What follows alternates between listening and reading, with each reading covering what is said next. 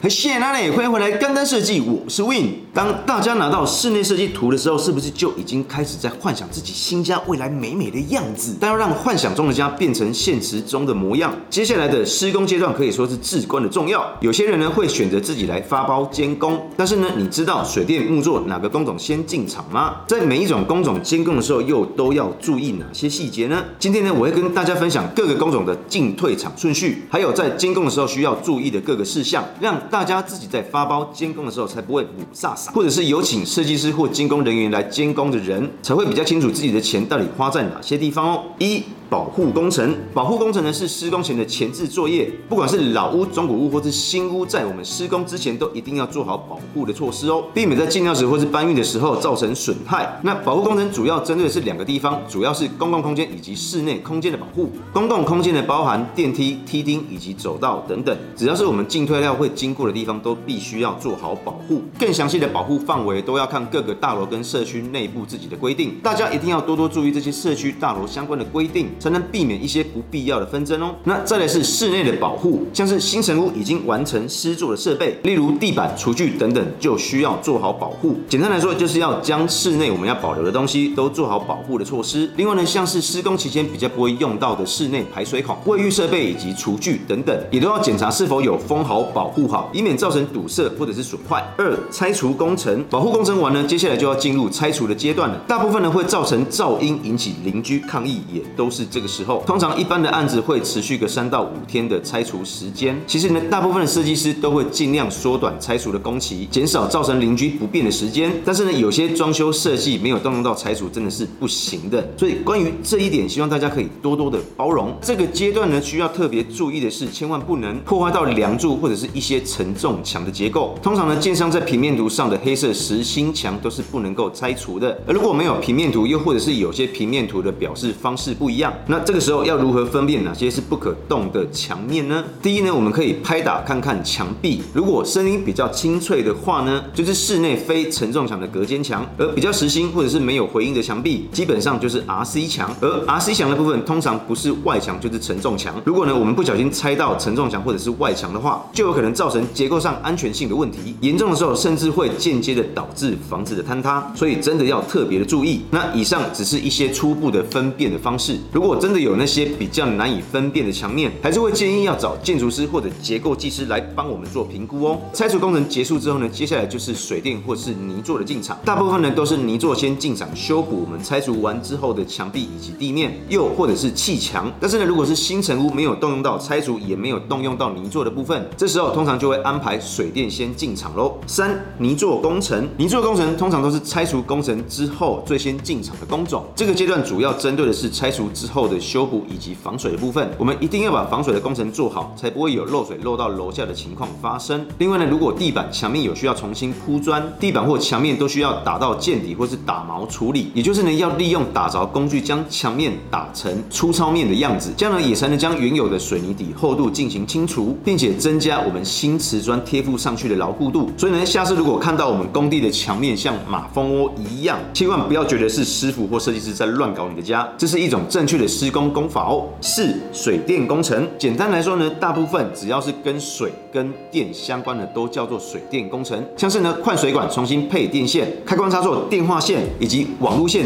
等等，这些都算是水电工程的范围。那进入水电阶段，如果我们是自己监工的话，建议可以拿画好的设计图到工地现场，直接跟师傅一个一个对好每一个水电项目的位置以及线路的一些相关走向。接下来呢，师傅就会开始打管沟、埋管以及拉线。这些都完完成之后，因为我们地板或墙壁会有很多打凿过的地方，有些水电师傅就会直接在现场用水泥去修补墙面或地面。那这个时候要注意，水泥修补的时候千万不能凸于原本旁边的墙面或者是地面，不然油漆之后在修补的时候就会没有办法将墙壁或者是地板整平。这个就像台湾永远都铺不平的马路。那另外呢，如果我们想要装一些比较特殊的开关面板，例如呢像是小米的智慧型开关面板，它的面板以及挖孔的尺寸都跟我们一般的开关面板是不一样的。建议呢这个时候我们可以拿一个食品在工地交给师傅当做他的样品，这样在施作上就比较不会容易发生问题喽。五、二次泥作，水电工程完成之后呢，如果有需要，泥作也有可能进场第二次，因为呢我们水电的相关位置都定位好了，有些水电打着或重新拉管的地方会在水区，例如浴室或者是厨房。针对这些有打着或是墙壁需要重整的地方，这时候主要就是要做一些水泥的修补以及粉光整平的动作，让我们的地面壁面看起来可以更加的平整。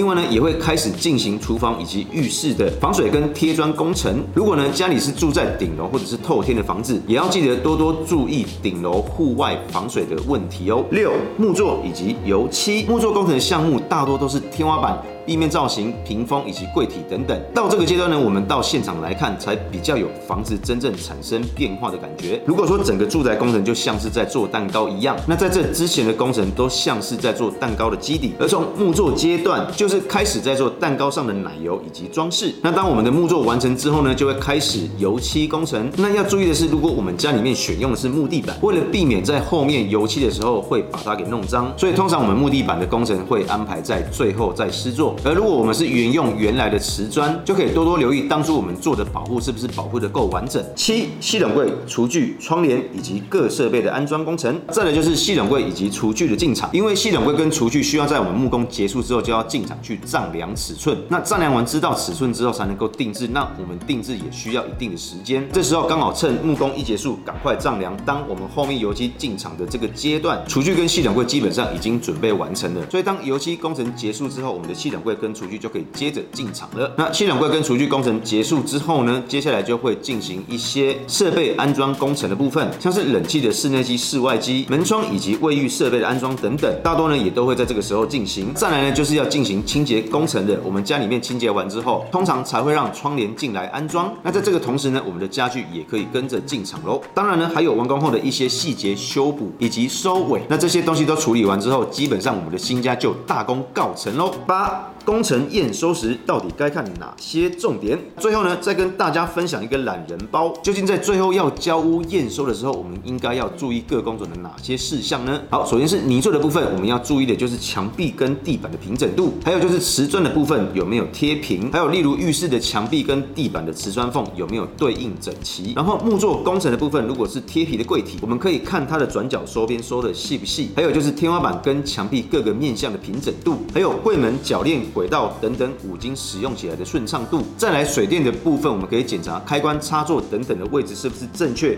还有我们的回路跟一些水电项目的功能性是不是正常的，还有卫浴厨房的给排水有没有问题。油漆的部分我们要注意的是，它油漆品质够不够平整以及干净。那再来是系统柜以及厨具的部分，我们可以检查它的一些五金是不是可以正常使用的，还有一些门片转角的收边是不是收得够漂亮。那因为时间有限，我就分享一些比较主要的大项给大家，那当然相关细节其实还有蛮多的，我们同时也可以多去检查看看一些周边的小地方，这些如果都检查完完成修缮之后，就差不多可以完工交屋喽。好，其实各个工种之间的关系以及细节真的蛮复杂的，都需要每位师傅的互相帮忙跟协调，才能顺利的完成一间好的居家作品。在这边呢，也要跟各工种的师傅说声辛苦了，设计师们跟屋主们如果没有你们的帮忙，绝对就没有办法完成这些漂亮的居家作品。好，那今天的影片就先先到这边。